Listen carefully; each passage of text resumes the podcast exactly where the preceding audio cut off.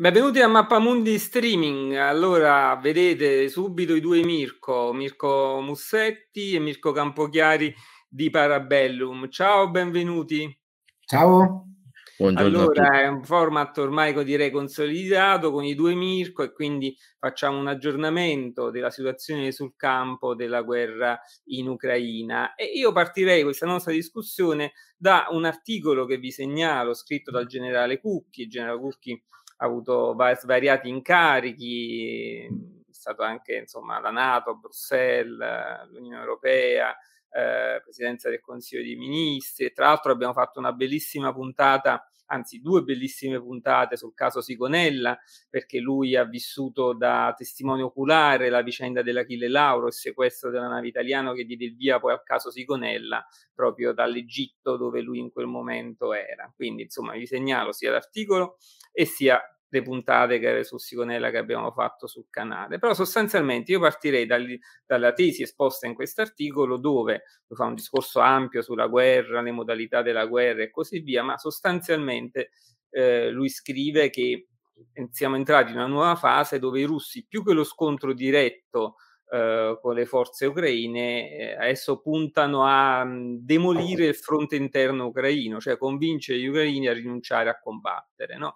Quindi se siete d'accordo, eh, questo lo si vede con i bombardamenti a Kiev, alle infrastrutture energetiche.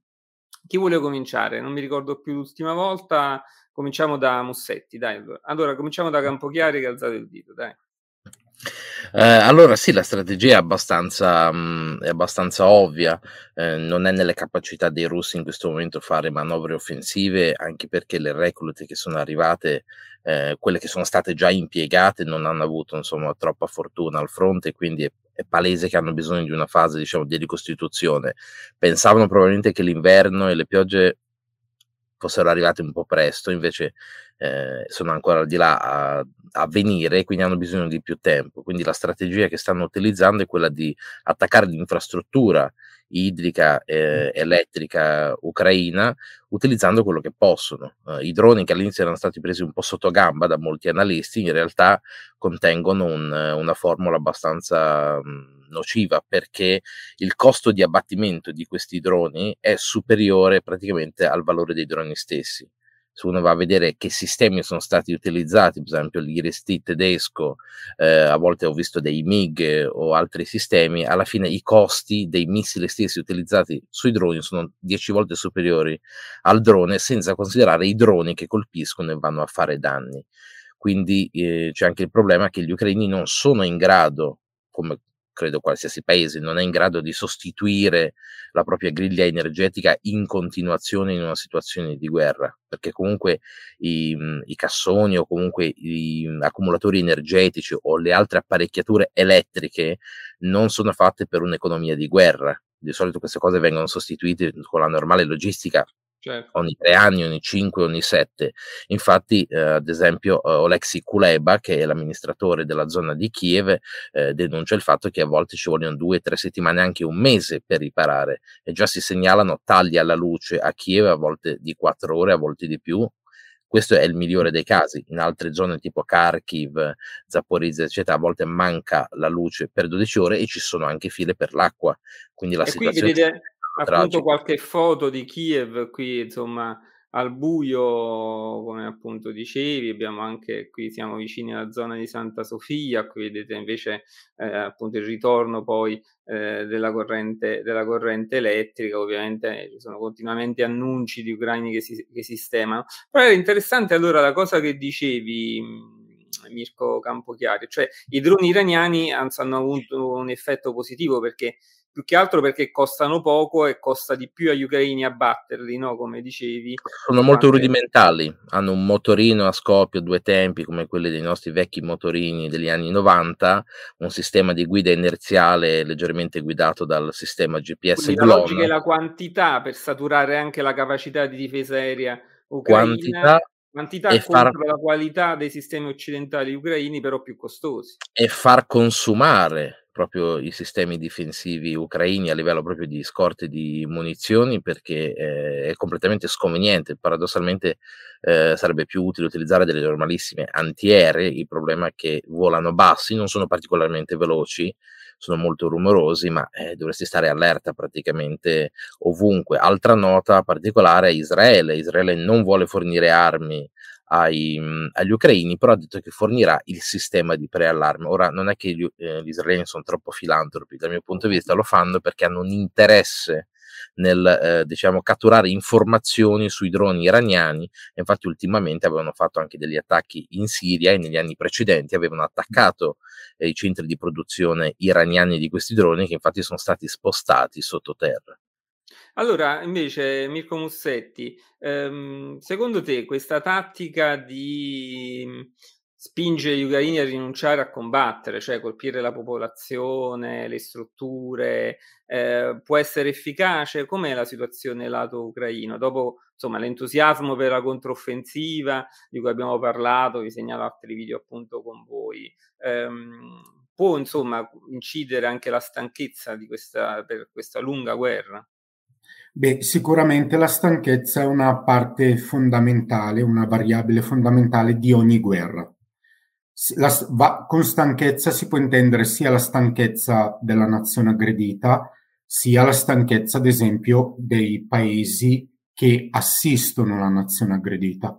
Già Boris Johnson quest'estate aveva parlato di Ukraine fatigue, cioè della stanchezza per l'Ucraina da parte dell'opinione pubblica britannica. Infatti uno dei motivi per i quali l'intelligence britannica lascia andare delle informazioni non particolarmente, diciamo, corrette. Tipo, ad esempio, spesso l'intelligence britannica dice la federazione russa sta ultimando i missili d'attacco.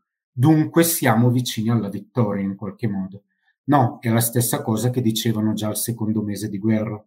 Questo perché? Perché lo scopo è quello di far capire all'opinione pubblica eh, occidentale, attenzione, non, non perdiamo di concentrazione. Ecco dunque che dobbiamo assistere l'Ucraina. Il problema è che ora entriamo nell'inverno e si fa un pochino più complicato.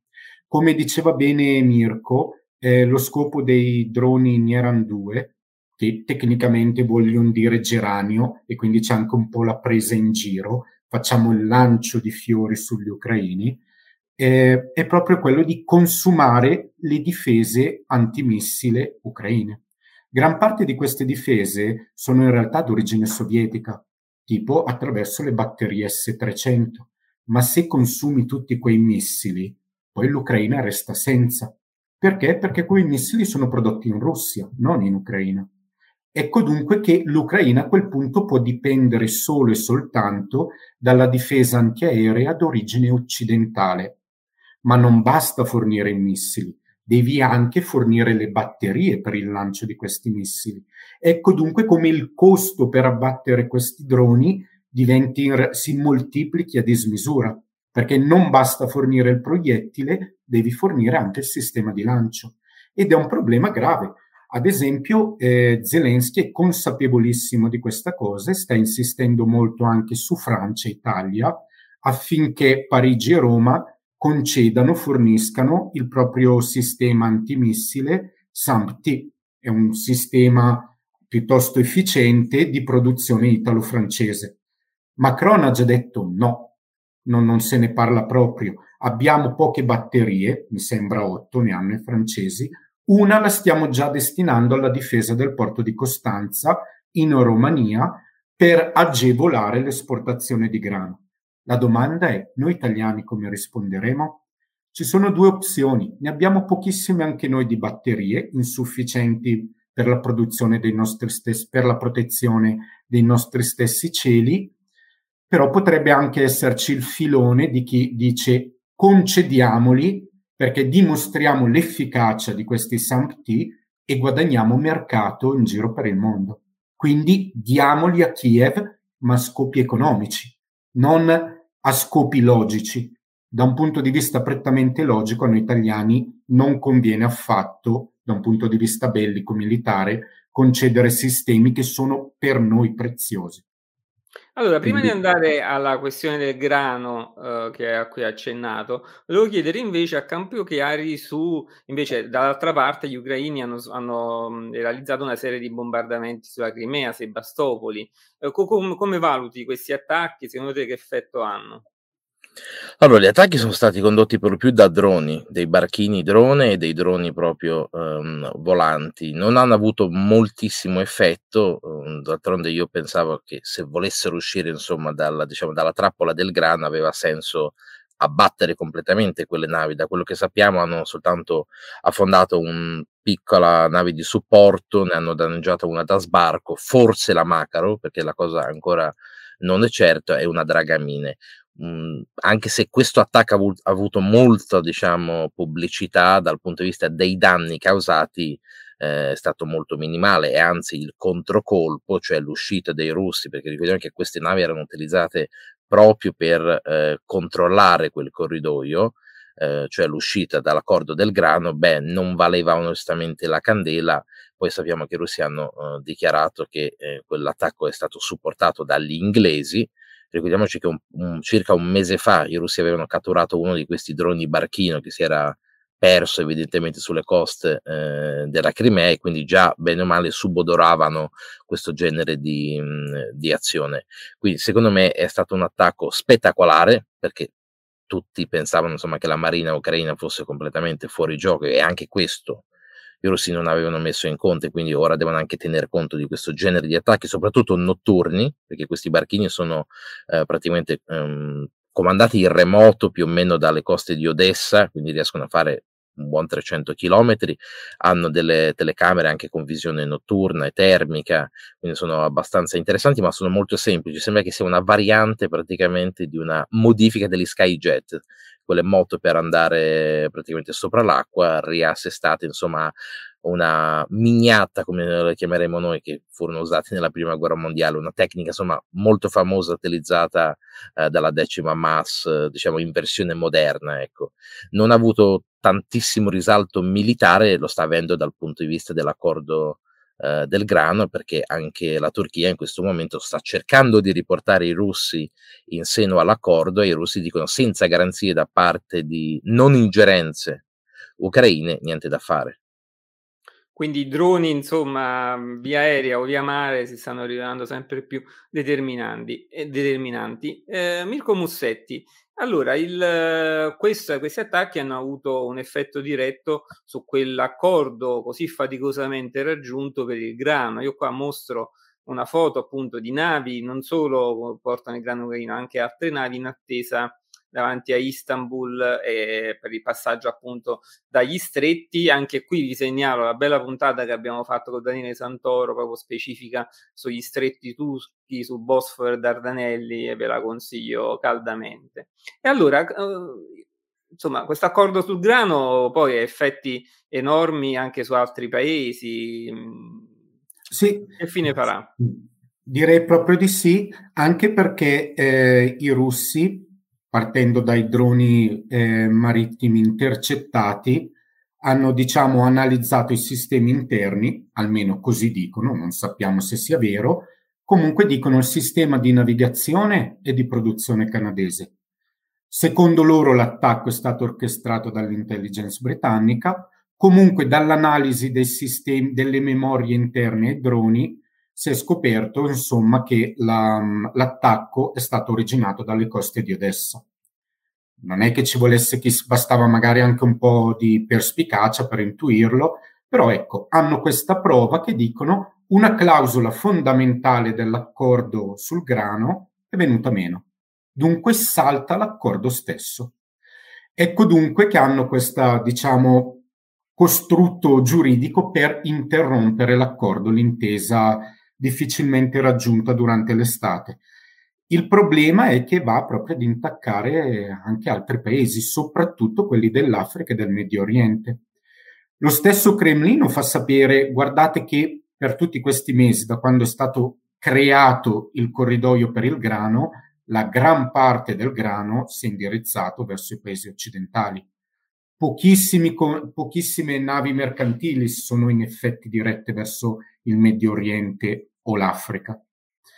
Ecco dunque che già comunque gran parte, un bel pezzo di mondo sta già comunque subendo eh, i contraccolpi della crisi alimentare indotta o comunque scatenata da questa guerra. Eh, c'è inoltre da dire che oltre a questo ci sono altri paesi che comunque mettono i bastoni tra le ruote. Ad esempio, in pochi sanno che la Turchia ha quintuplicato il pedaggio per il transito attraverso gli stretti eh, del Bosforo e dei Dardanelli. Questo significa che ogni nave che riceve grano dall'Ucraina per entrare e uscire dal Mar Nero e quindi andare a smistare il grano sulle coste dell'Africa, del Medio Oriente o del Sud Europa, va comunque a pagare tanto e questo incide comunque sul prezzo finale del prodotto. C'è, c'è, di più, la Turchia ha un interesse celato e non detto. Se costa troppo transitare attraverso questi stretti, molti potrebbero pensare che conviene scaricare il grano ucraino direttamente sulla costa settentrionale della Turchia e da lì smistarlo verso il Medio Oriente. Ecco dunque che la Turchia cerca di avere in mano le chiavi eh, del, del, del settore alimentare in qualche modo all'interno di questa guerra, esattamente come già ce le ha per le questioni energetiche. Ecco dunque che ci sono vari attori che giocano magari in modo un po' più nascosto, ma che m- creano ulteriori problemi a un problema già grave, ovvero quello di come sfiltrare il grano ucraino affinché possa sfamare anche milioni di persone in Africa e Medio Oriente. Quindi potrebbero esserci anche dei bei casini in, uh, dall'altra parte del Mediterraneo nel prossimo futuro. Allora, prima di passare al prossimo capitolo, io vi ricordo, allora, intanto dico che Mirko Mussetti è appena tornato da Luca Comics, grande invidia per la tua partecipazione a Luca Comics, eh, insomma, poi dopo magari ne parleremo a Genova perché eh, la, l'annuncio importante è che ci sarà dall'11 al 13 novembre il Festival di Limes a Genova e questo sarà anche l'occasione, sono circa appunto due anni in cui abbiamo rilanciato il canale YouTube eh, di Limes e quindi anche occasione un po' per festeggiare non solo appunto il Festival a Genova che è sempre un evento fondamentale per Limes, i collaboratori, gli appassionati, e, però insomma anche, anche, per il canale insomma stiamo un po' rinnovando avete visto ci sono nuove playlist anche per area geografica abbiamo attivato la pagina facebook sta per partire una newsletter insomma rivediamo un po' tutta la gestione dei social collegati al canale per chi vuole appunto per i più affezionati al canale che vogliono approfondire continuare anche la discussione è una discussione che appunto non sempre su, su, YouTube si riesce a fare in maniera, in maniera efficace, eh, abbiamo questi nuovi strumenti, quindi continuate a seguirci nei commenti, nella descrizione, nei annunci vari, troverete poi tutti i link, tutti i link. Eh, specifici. Non so se vogliamo affrontare, vabbè, uno dei temi che appunto ci porta anche a questo è questa uh, tendenza italiana, no? immagino sarete d'accordo, a tifare in questa guerra, cioè quello che si è visto anche attraverso i nostri commenti è che in Italia ci sono sempre posizioni appunto molto diverse, ma soprattutto la tendenza è proprio manca una cultura dell'analisi geopolitica in generale, ma in questo caso militare in particolare, e quindi insomma molti fanno più il tifo. E quindi torniamo alla vecchia citazione no, di Churchill: gli italiani fanno la guerra come se giocassero a calcio e giocano a calcio come se facessero una guerra. No? Per i più giovani poi è stata ripresa anche in una canzone di Fedez, ma insomma la citazione invece è di Churchill. Allora, una battuta su questo, siete d'accordo? Perché in Italia, insomma, si fa il tifo e non si cerca invece di capire. Allora, io ho notato una polarizzazione, ma è dettata più dagli accadimenti, cioè sembra quasi che non vengano accettati gli accadimenti del campo. Io parlo per esperienza personale. Nel periodo di Severo Donetsk a me avevano dato del filo russo semplicemente perché documentavo che i russi in quella fase stavano vincendo e causando molti danni. Ora che vincono gli ucraini, la gente si lamenta e dice: Ma come fai dei video dove per lo più dai informazioni no, sulle attività ucraine? Anche perché io chiedo spesso, ok se qualcuno è in grado di nominare negli ultimi due mesi un successo russo al di, pa- al, al di, par- al di fuori diciamo del, del, sistema dei droni e non ci riescono sì, mai. Anche a noi, guarda, quando c'è la trasmissione parliamo di qualcosa che fa la Russia ci accusano di essere filorussi, quando parliamo di cosa fa l'Ucraina eh. accusano di filoucraini, proprio perché... E lì, proprio... E lì mi è venuto no, un, un, vecchio, un, vecchio, commento, insomma, un, una citazione di eh, Calamandrei, che era riferita più che altro a un giudice eh, toscano che in epoca fascista si praticamente eh, mise in carcere dei fascisti e lo dichiararono il pretore rosso. No? E Calamandrei disse non era né rosso né bigio, semplicemente era un, un giudice giusto soltanto che quando svolgi il tuo lavoro spesso vieni accusato di essere da una parte solamente perché non sei disposto a servire l'altra. Sì, eh sì. C'è, no, c'è, inoltre da aggiungere il fatto che eh, in questa guerra no, iniziano ad avere un ruolo importante, ad esempio, i social networks per, diciamo, pilotare l'opinione delle persone. Vi sarà capitato anche a voi di vedere, ad esempio, al fianco di un nome, di un profilo, una bandierina o un altro emoji che sia proprio quasi ad identificare la persona o dove sta la sua opinione politica. Ad esempio, nel caso del, dei filo ucraini, molti utilizzano il, il girasole come simbolino, ma sapete il perché? Non perché l'Ucraina è un grande produttore di olio di semi di girasole, ma semplicemente perché in un video nel, durante le fasi iniziali del conflitto un'anziana, utilizzato poi dalla propaganda ucraina, un'anziana signora si era recata da un occupante porgendogli tre semi di girasole dicendogli quando morirai cresceranno i girasoli, che è un aspetto anche un po' macabro, molti però non lo sanno e utilizzano quell'emoji magari senza sapere da cosa è stata originata. Però ecco dunque che la polarizzazione delle nostre opinioni, anche qui in Italia, inizia proprio nei social network, perché il social network diventa strumento di propaganda. Sia ben chiaro, eh, esattamente come nella guerra combattuta sul campo, anche la guerra cognitiva segue una regola molto semplice, ovvero che la tecnologia, in questo caso i dispositivi informatici, è sempre e comunque subordinata sia a una tattica e soprattutto a una strategia. Ecco il motivo per il quale i russi tendono a non preoccuparsi troppo dei meme, ad esempio, che circolano su internet. Perché? Perché loro utilizzano un modo di ragionare differente. Prendiamo il caso di Kherson, dove in questi giorni, anzi dovrebbe essere già conclusa, si è effettuata l'evacuazione della popolazione. I russi si stanno preparando a una grande battaglia contro gli ucraini e hanno evacuato i civili. La cosa, questa cosa però non è stata fatta dall'Ucraina per quanto riguarda la battaglia di Mariupol. Alla lunga, all'interno della popolazione occupata, cos'è che prevarrà? Prevarrà il fatto che chi è che si è comportato meglio? Chi ha evacuato i russi o chi non ha evacuato gli ucraini?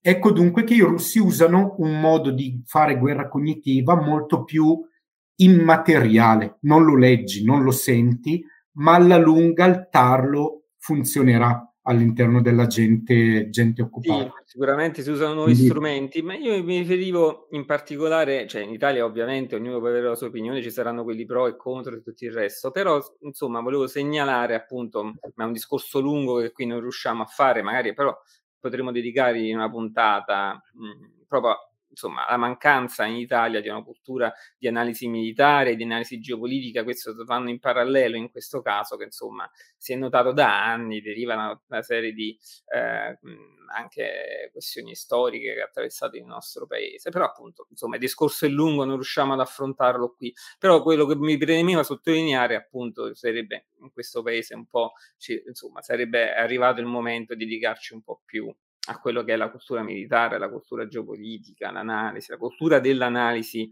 in sé. Però allora. Mh... C'è una cartina del tornasole per tutto questo. Semplicemente se uno fa delle affermazioni, torna un pochino dopo e vedi se aveva ragione. Mm-hmm. Nel senso, se, se, un mese dopo è andata come, come era stato documentato, beh, evidentemente non faceva propaganda. Certo. Allora, mm, campo chiari, dai, cambiamo capitolo, apriamo la pagina della Bielorussia. Io appunto ti lascio la parola e direi di cominciare a dimostrare subito la... appunto, questo che cos'è?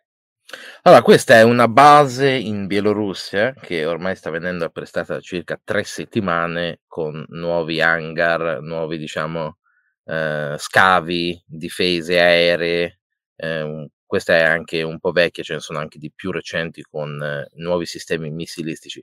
Molto probabilmente è data come la base dove verranno praticamente portati altri droni ehm, Nieran 2 o Shahid 136 eh, perché si trova completamente a raggio praticamente di Kiev e di tutta la parte nord. E, e molto... la carta così vediamo dove si trova questa base. È un punto strategico perché è esattamente a raggio di Kiev ma anche di eh, Leopoli. E quindi eh, oltre ai droni potrebbe probabilmente ospitare quei famosi ehm, missili iraniani che già tre settimane fa eh, alcuni diciamo emissari del, um, europei parlavano con il ministro della difesa iraniana per dirgli non fatelo perché se manderete missili oltre ai droni pro- probabilmente incapperete in, in, sanzioni e ultimamente lo stesso Zelensky aveva avvertito gli iraniani di non mandare più droni e di non mandare questi missili. Quindi la Bielorussia rimane comunque come base d'appoggio per questo genere eh, di attacchi perché evidentemente fa comunque comodo a, al Cremlino continuare a utilizzare un territorio dove gli ucraini non possono verosimilmente colpire senza rischiare di dare praticamente un casus belli per l'ingresso dei bielorussi. Fra l'altro ultimamente c'erano immagini di bielorussi a cui veniva spiegato e mostrato tutti i sistemi missilistici eh, catturati, diciamo, in manpads ehm, di produzione occidentale. Non si sa se entreranno a far parte della guerra, ma la sola idea che rimane, come diceva giustamente Mirko, il tarlo, infilare nel tarlo, il tarlo nel, nella testa degli ucraini, che verosimilmente i bielorussi prima o poi possono entrare in guerra o aprire un fronte a nord, questo costringe comunque Kiev a mantenere un certo numero di truppe in quella zona che dovrebbe altrimenti dispiegare um, altrove. Quindi è un modo passivo di mantenere comunque una certa pressione senza fare nemmeno più di tanto. Un altro trucchetto che avevano utilizzato era quello di eh, mandare i russi a fare addestramento insieme ai bielorussi in quella zona sempre per lo stesso motivo. Quindi sono delle tattiche, quasi tutta la strategia che vediamo ora dai russi, dai droni ai missili, a questi tentativi, è molto passiva.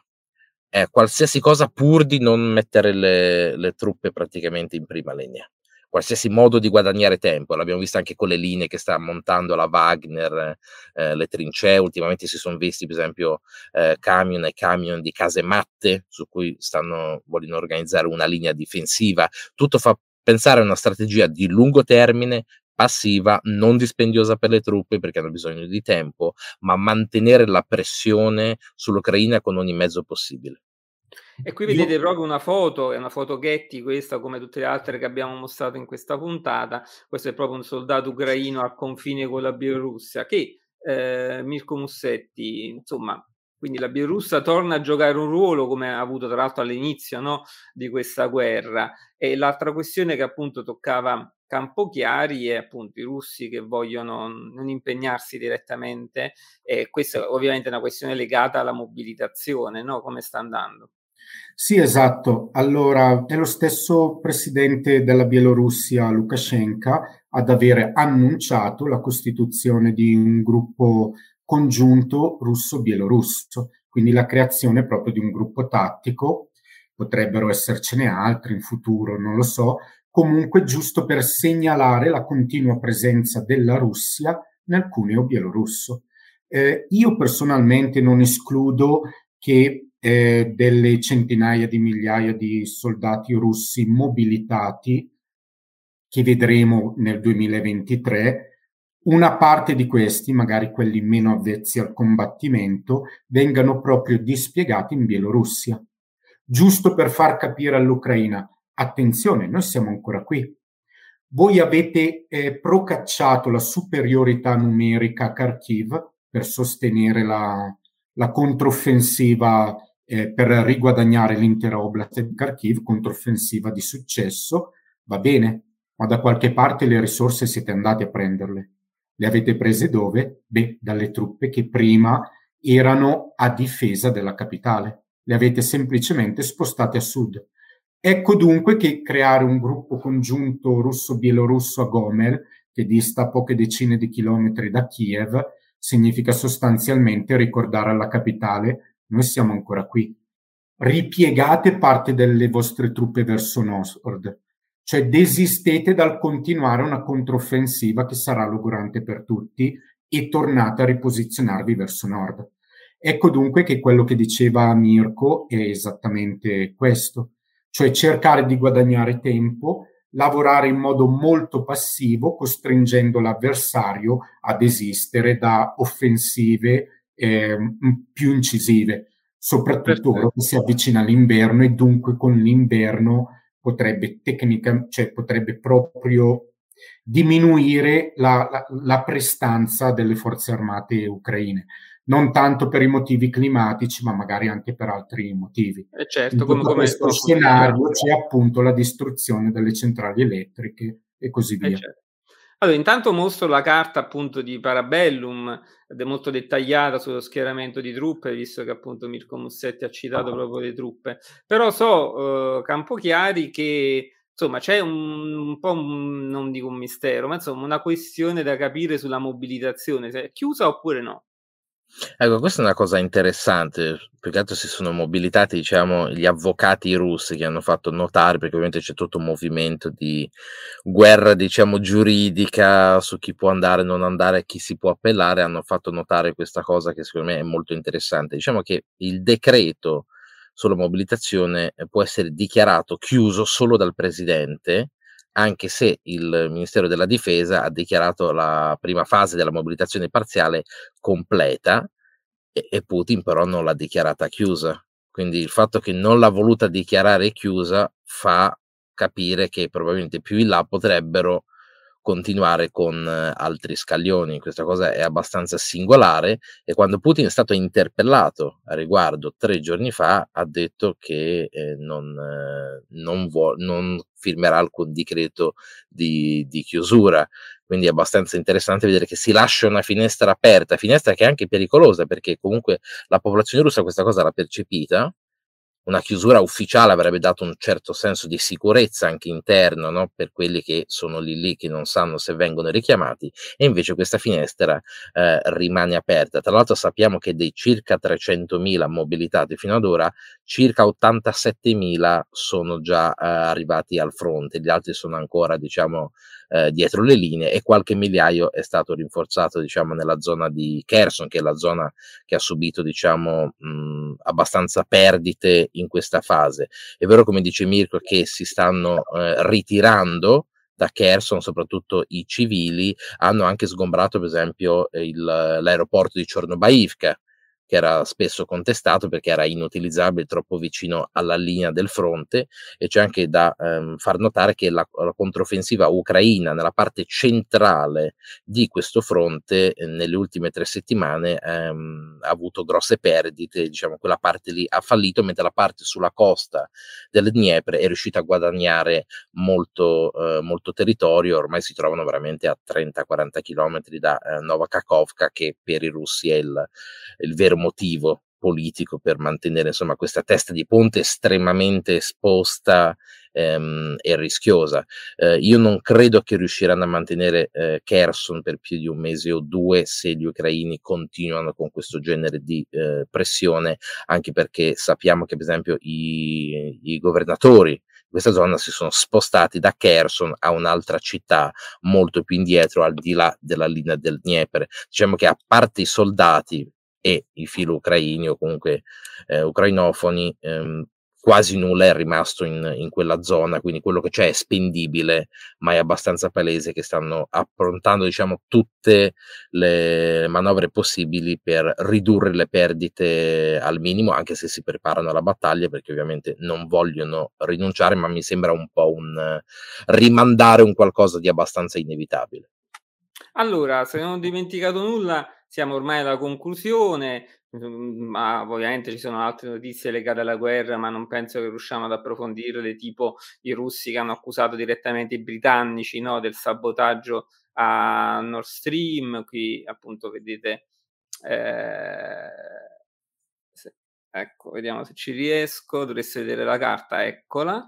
E Medved eh, invece ha di nuovo diciamo, rilanciato le minacce di arm- dell'uso delle armi nucleari, richiamando appunto l'articolo 19 della dottrina militare russa, facendo riferimento ovviamente ai territori annessi ehm, in Ucraina e quindi al, al, fatto che appunto l'articolo 19 dice che in caso di minaccia allo Stato russo a, a, è, è, diciamo, è utilizzabile l'arma nucleare. È interessante come in realtà faccia riferimento anche a um, rischi per lo Stato russo in generale, quindi qua ci riporta sempre ai rischi eh, rischi appunto di tenuta dell'intero fronte russo. Io avevo mostrato la copertina di Limes, appunto l'ombra della bomba, dove si, tra le varie cose, si affronta la questione appunto dell'atomica e perché? Perché sono gli ultimi giorni eh, in cui trovate questo volume in edicola in libreria o per abbonamento, digitale online, perché appunto è in arrivo il nuovo volume di Limes che sarà presentato, come vi dicevo, al Festival di Limes di Genova. E allora, mh, mm, insomma, un'ultima battuta entrambi e chiudiamo. Mirko Mussetti. Ehm, sì, io resto dell'idea che questa guerra sarà molto lunga, come d'altronde i recenti provvedimenti nella Federazione russa lasciano intuire. Eh, Diciamo che eh, Putin, ad esempio, sta delegando verso, il, il, mm, verso eh, diciamo, altri livelli federali, quindi verso i governatori delle varie, ehm, delle va- verso i governatori delle varie regioni della Federazione russa, diversi poteri, eh, soprattutto di intervento immediato o comunque per punire, ad esempio, i disertori o i dissidenti eh, nei confronti della guerra. Eh, è stata ad esempio dichiarata la eh, legge marziale quattro, eh, nelle quattro regioni recentemente annesse alla Federazione russa, eh, dunque a Kherson, Zaporizhia, eh, Donetsk e Lugansk, ovviamente solo parzialmente occupate. Ma perché lo fa? Beh, perché vuole concedere poteri direttamente agli amministratori locali affinché si riduca il problema della linea eh, di comando, che è stata grandissima nelle prime fasi de- di questa guerra, ovvero non si capiva chi doveva comandare, come comandare, eh, la paura di poter eh, fare un qualcosa di sbagliato che potesse e così via. Quindi io penso che la Russia si stia proprio preparando sia eh, con i mezzi, quindi a sostenere anche un'economia di guerra, sia con anche a livello giuridico si sta preparando per una guerra lunga che potrebbe durare mesi, magari un anno o due. Quindi, allora, Campochiari, invece la tua conclusione. Allora, un paio di notizie flash, diciamo. Uno, i tatari di Crimea vengono arruolati abbastanza forse, ci sono un po' di eh, rimostranze al riguardo perché è una minoranza, insomma, non vorrebbero far parte delle unità che i russi stanno tentando di creare nella Crimea. Diciamo, giocano sul fatto di creare unità territoriali in Crimea perché verosimilmente avrebbero più interessi a difendere la loro te- eh, terra. L'altro discorso è quello di eh, Grossi, dell'EIA per quanto riguarda il controllo sulla bomba sporca, eh, andrà eh, già insomma, sul posto e eh, controllerà se gli ucraini veramente hanno questa bomba sporca, anche se a nota c'è da dire che tutta la documentazione che era stata presentata in pompa magna dai russi con un po' di controlli in internet si è verificato che in realtà erano tutte prese praticamente da centrali russe, quindi si sono anche abbastanza sputtanati in questo senso. Eh, altra cosa abbastanza eh, interessante è da notare proprio eh, l'utilizzo di questa dialettica su chi eh, dovrebbe far esplodere una bomba per poi accusare l'altro e quindi si gioca molto sul eh, teoricamente sei te, poi magari in verità sono io, quindi è tutto un gioco diciamo che si gioca sulla liminal warfare per chi, con- per chi conosce un po' di guerra ibrida, nel senso della difficoltà di attribuzione poi eh, del, dell'evento, che è una cosa insomma abbastanza rischiosa, ma sono, io oserei dire che sono delle trovate talmente telefonate e talmente ovvie che ormai non, non attecchiscono più. Ecco. Sì. Allora, ragazzi, grazie, grazie ancora. Ormai questo format mi pare insomma consolidato e quindi niente, vi do appuntamento. Magari adesso facciamo passare un po' di tempo il festival, vedremo anche quello che succede sul campo e poi insomma ci vedremo con i due, due Mirko per un nuovo aggiornamento sulla guerra. Grazie. Grazie, buona giornata. Buongiorno a tutti.